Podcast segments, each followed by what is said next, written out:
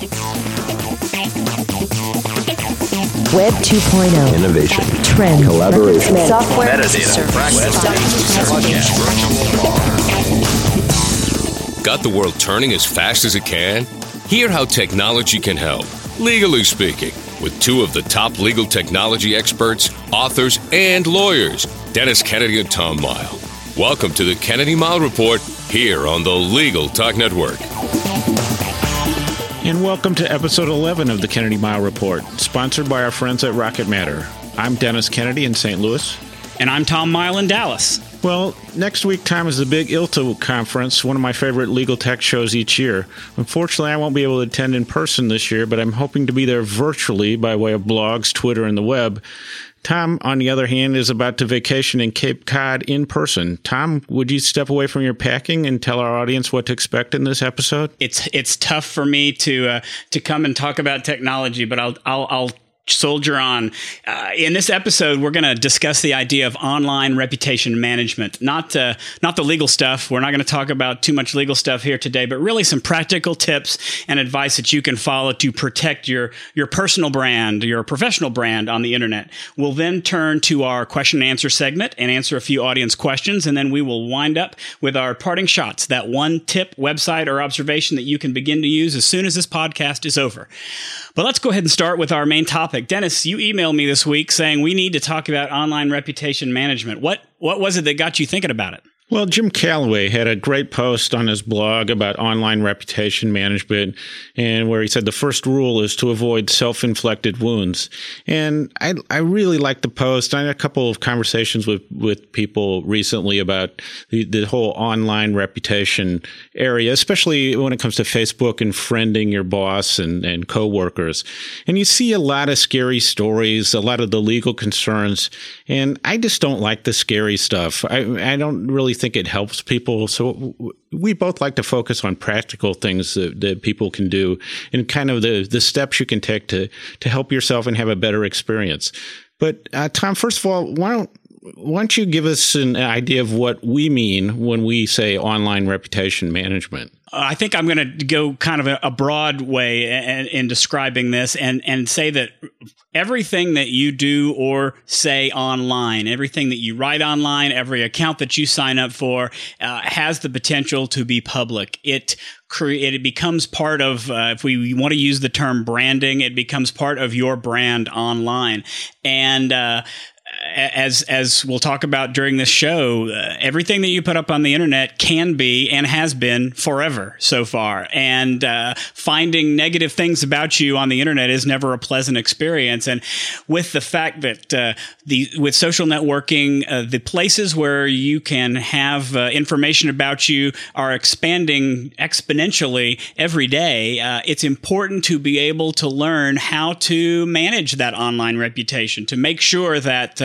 uh, that that if you're running a law practice or you're running some other kind of business, that there aren't things that are occurring on the internet that are preventing you from uh, being successful in that business. That's generally what I think of when I think of online reputation management. Do you have anything to add to that? Well, I like your notion of, of the permanency of it. I mean, in school, we were always warned about stuff going on your permanent record, and, and we never really knew what that might be, but we were always a little scared of it. And I actually saw what, what I believe is my permanent record about 15 years ago in, in, a, in a file, and it really wasn't all it was cracked up to be. But I, I think when you, you think of online reputation management, the first step is is really the one that people most underestimate, and they're even a little embarrassed about. It's you really need to know what your online reputation is and what's out there about you. And some people sometimes disparagingly use a term called ego surfing, but I think you really have to, on a regular basis, start searching on your own name or on your firm's name and and get an idea of what's out there about you. Oh, I definitely agree that uh, that your online permanent record has the potential to be a lot worse than uh, what you were promised in school. But uh, th- there really are two two aspects to online reputation management and and and they both begin with M. The first one is what you talk about ego surfing. I prefer calling it monitoring. Monitoring what's going on about you online. The other one we'll talk about a little bit later is on how to manage that reputation a little bit better. But with monitoring, what's really amazing to me is the number of tools that are out there that uh, that uh, people can use to uh, discover what's uh, what's going on with their online reputation. Uh, you know, Google Alerts, uh, a Twitter search these days, having a Twitter search that you save can easily be something that will help uh, help you learn more about what's going on with you uh, online. Dennis, want to uh, what what kind of tools do you use? Well, I, I've always, I mean, for years and years, I've done this. Every time there's a new search engine, and on a regular basis in Google and the other search engines, I'm running a search on my own name from time to time to know what's going on. Google's also made it easy by using, you can set up Google alerts on your own name, or if you're at a firm, your firm name, uh, Technorati searches, a, a number of things. So you, I even have RSS feeds that let me know when my name is, is mentioned. A lot of companies, a lot of firms do that, so it comes to you automatically automatically. There are a, a number of tools out there, and, and I think you're right that, that Twitter is sort of the new one where you can really pick up when when people are talking about you. Well, I think that what we're going to put in the show notes, I've I've got a list of at least a dozen other tools that purport to help track information about you. And and I, I, signed up for one the other day, not necessarily to uh, not necessarily track information about me, but uh, there's a site that uh, and I've completely forgot the name of the site. I'll put it in the show notes that allows you to see what your friends are doing online, and uh, it, it, makes you uh, it allows you to they, they surf the social networks of all of your other friends just by using either your Google contacts or your Facebook contacts, and it tells you when they post new items on certain sites that you may not be a member of, but uh, you're able to see what's going on with them. It's a, it's to me a fairly invasive tool, but it's it's indicative of what you can find out there now. This one costs a little bit of money. I I, I put down a little bit of money just to see what kind of information you get, and it's very powerful the amount of information you can get. But some of these tools, and, and like I said, they'll go in the show notes. Will you can do some of them for free? Google Alerts, Twitter search, Rollyo is one of my favorite uh, roll your own search tools tools uh, that I haven't used in quite some time, but it's still very good. But like I said, a lot of others from free to pay that you can use. Um, uh, the other thing I want to talk about, and I'll turn it over to you, is kind of how to manage. What What are some of your best tips for managing uh, your reputation online? Somebody says something negative about you online. Uh, what, are, Dennis, are you going to tell the person to how to deal with something like that? Well, I it, I think people kind of over worry about the negative comments because I, I just say kind of step back and, and think about it because um, whenever you have a blog or you have a website, your your sort of fantasy is that a zillion people are looking at it. The fact is that typically just a few people even notice these things, and even on Twitter, the stuff is rolling by you. So you can actually there are there are things that are negative that will kind of just roll on by that people won't even notice uh, unless you draw attention to it, which you might if you do kind of a, of you know, a, a, snarky comment or a, a mean spirited comment or, or, or, be really aggressive in responding to some of those things. And so I always say kind of step back. And this is from the days of email too. You know, if you're angry, uh, then, you know, wait a day before you, you fire off a response. So, so part of the management is saying, okay, how negative is it really? Um, what is the audience for that? What's the impact going to be? Am I just going to draw more attention to it and, and assess things that way? Um, if there's stuff that's really factually wrong or, or, or, really harmful where it requires a response, then then you probably need to do that. But what I found is a lot of times a response just isn't needed, and you can also kind of turn the, the, the negative into a positive in a number of ways. And actually, for me, probably the angriest I've been at some negative things. Um, I didn't respond to them directly, but I, I, wrote one of my favorite posts, and I've done this a couple times called Blog Space is a Generous Place, where I just kind of focused on the positive aspects of the internet, and that kind of released my negative energy about the negative comment.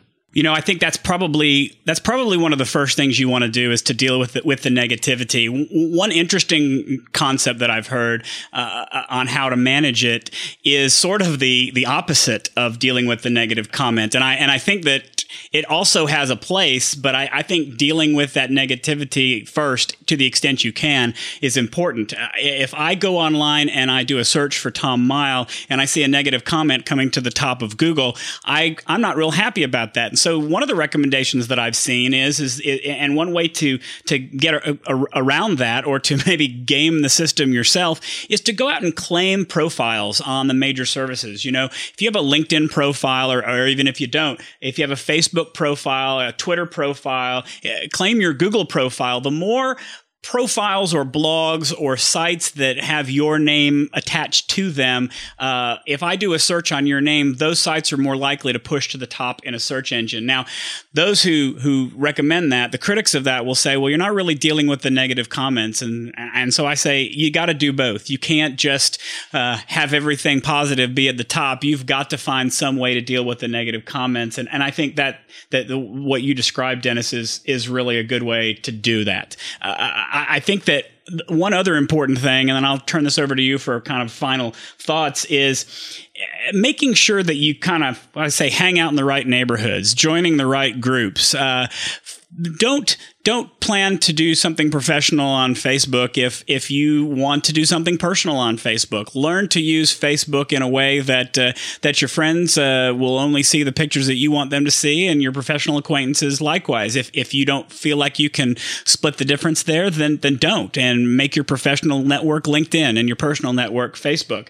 Uh, join groups on LinkedIn that have like minded people, so that if you do get attacked, if negative comments are made, then hopefully your friends and and the people that you've uh, become acquainted with in these groups can come to your defense and can say nice things about you. I, I think, though, I, will take one article that I read from Andy Beal that your online reputation really boils down to three different things it's sincerity, transparency, and consistency. If you're able to maintain all three, you've got a good chance at keeping a good online reputation. You agree with that? Yeah, I, I, I think that's I think that's great. And sort of like be who you are, uh, be civil, use good judgment um, understand the permanency of, of what's going on out there now, and and and also I think you have to realize how many places, uh, you know, how big the, the potential audience is. I mean, I remember uh, specifically one one example. Tom, remember uh, it was about a year or so ago, maybe or maybe not even that long, when Kevin O'Keefe had set up the LexTweet, which then sort of aggregated lawyer lawyers who on Twitter and and aggregated the posts that they made to to Twitter. Yep. And it just started out, and you and I were uh, watching one of our favorite shows, Top Chef, uh, in different parts of the country, and we were talking about it. And, and one of us used Twitter to talk about it, and we saw that it appeared as the first item on LexTweet. Well, then we realized that, and we had fun with that. So we had a little back and forth. We pulled in a couple other people, um, but I a lot of people don't realize that it's possible, uh, depending on how you have things set up, that something you post on Twitter or Facebook can appear in the other place.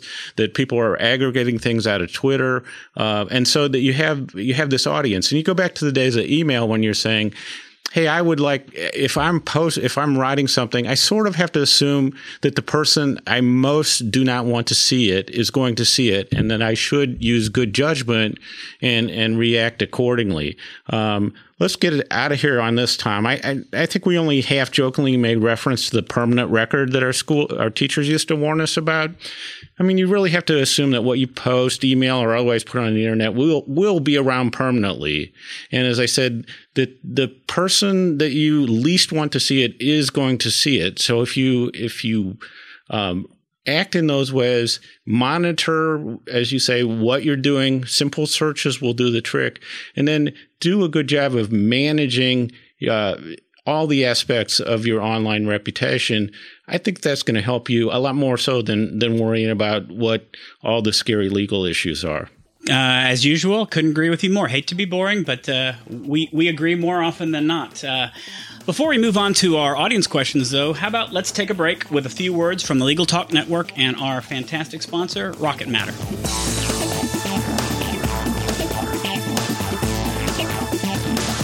By now, you may have heard of Rocket Matter, the blazingly fast online legal productivity application that is saving time and increasing profits at law firms across the world. Easily track time, tasks, clients, and matters Take phone messages, manage your calendars, even print all your invoices with the click of a mouse. and without installing anything. Stop by rocketmatter.com today and take a look. Rocket Matter. Work smarter, bill more, save time. Are you interested in sponsoring programs on the Legal Talk Network? We'd love to have you on board. Contact our sales department today at 781 551 9960.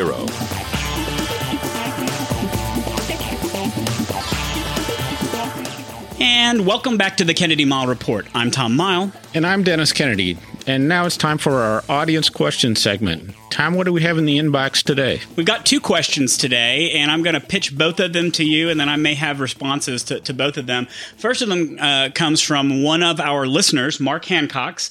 Uh, his question is I will be starting law school soon, and I am curious what technology is a must have for a law student to achieve maximum success? Dennis, can you answer that in 30 seconds or less? Well, I, I think that it, uh, sort of the hidden thing here, and my snarky comment on on this one is that, um, you know, with law school professors today deciding that they own the classroom and what technology you can and can't use, you kind of need to figure out what your law school is going to allow you to use. But let's assume that you're at a, the type of law school that will allow you to live in the 21st century and, and use a laptop in the classroom.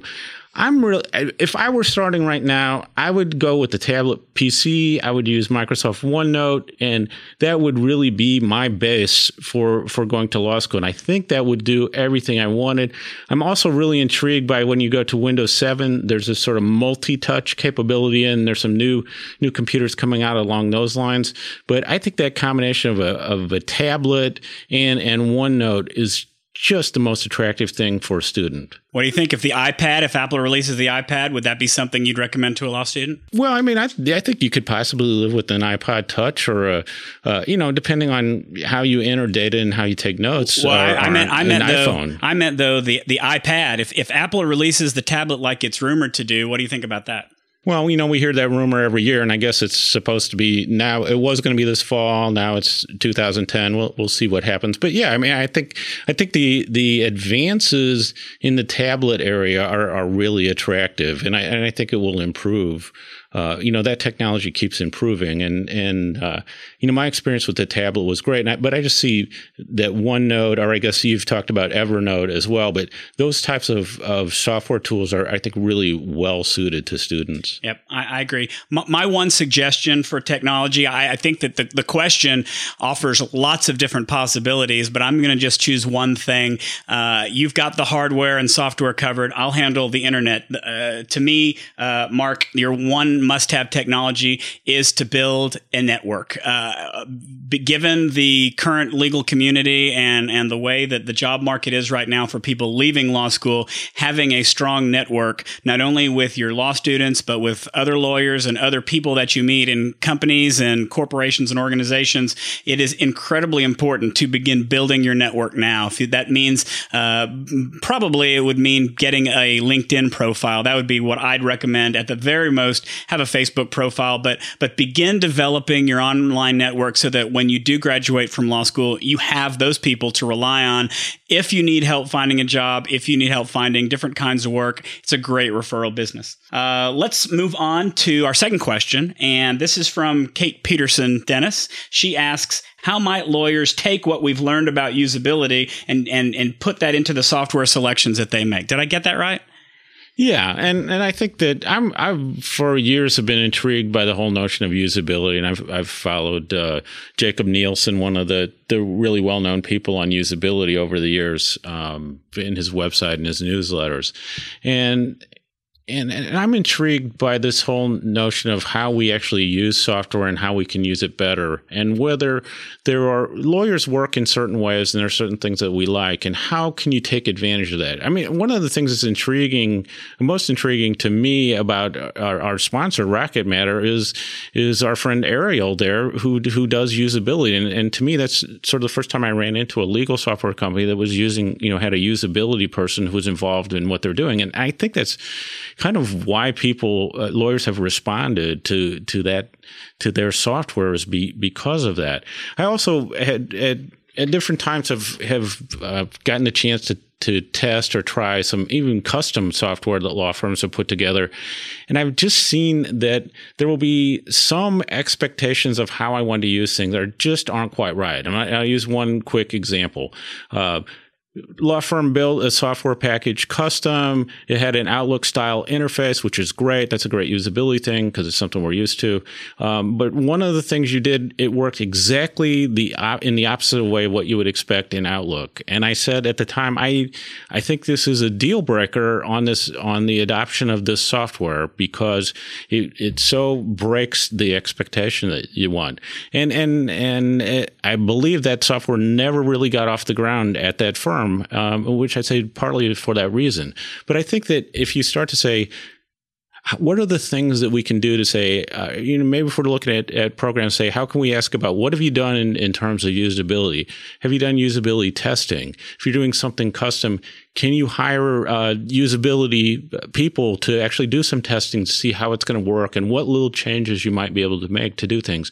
I think it's a really attractive area for lawyers because lawyers were kind of set in our ways and we're used to things and we have naming conventions and we like certain things. So it's it's one of those things where it's probably a you know more on the big firm side, but I think that it's it could be money well spent where you have big software projects and implementations. I don't know, Tom, if you've run into any of that in the the e-discovery area where you just sort of see you're sort of going, hey, if somebody looked at this and how people used it, maybe there's a way to improve it. I mean, that's sort of my sense for how how you could use these things. Well, I'll only say in terms of e-discovery that yeah, the, the review tools that get used uh, by the different companies, there is probably only about I would say maybe a 10% delta between the different review platforms in terms of their usability, in terms of the features that they offer.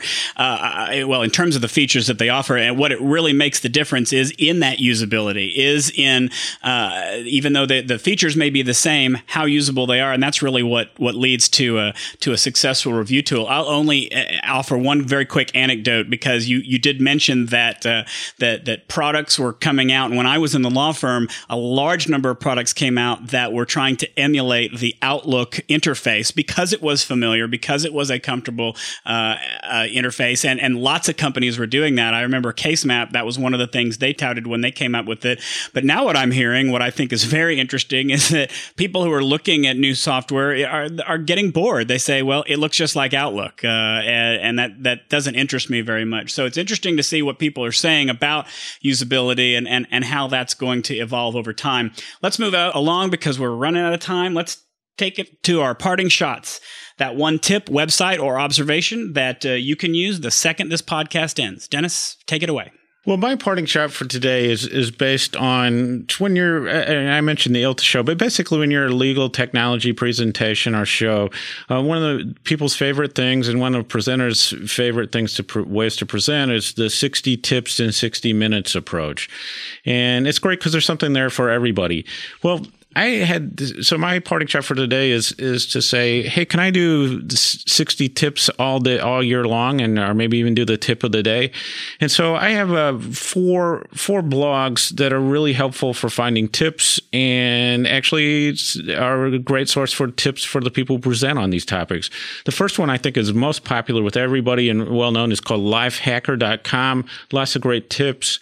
Uh, there's a real computer expert named Dave Taylor who, who's been influential in a number of ways, who has a great blog called AskDaveTaylor.com uh, that has a question of the day that he provides an answer to. And then two other examples I'll give are, are that are similar to Dave Taylor are the How To Geek blog and the online uh, tips, computer tips from a computer guy blog. Um, just a great little source. Uh, you know, not something for you every day, but just some questions and answers, and you might find something that really helps you. For my parting shot, I want to talk about a, a site that I came upon this week that uh, is fairly cool, but uh, not completely useful. But it does tie in with the theme of our podcast today. Uh, it's called Personas. Personas is from the Sociable Media Group uh, from the MIT's Media Lab, and what it does is it takes some natural language processing and the internet, and it creates a data portrait of your aggregated online identity. It shows you how the internet sees you. You just plug your name in.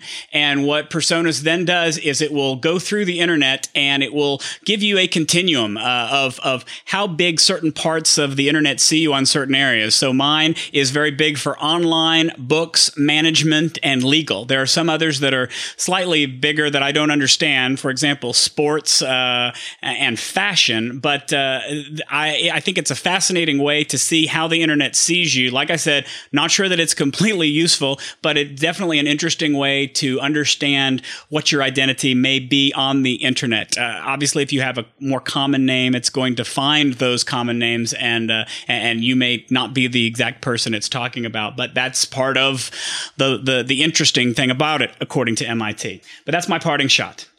So that wraps it up for this edition of the Kennedy Mighell Report. Links to the topics we discussed today, as well as how to follow us on our blogs or on Twitter, will be available at the show notes wiki, which is located at tkmreport.com. If you like what you hear, please subscribe to our podcast at the Legal Talk Network site uh, or in iTunes. And if you have questions or suggestions uh, for upcoming shows, please email us at tkmreport at gmail.com.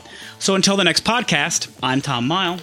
And I'm Dennis Kennedy and you've been listening to the Kennedy Mighell Report. We'll see you next time.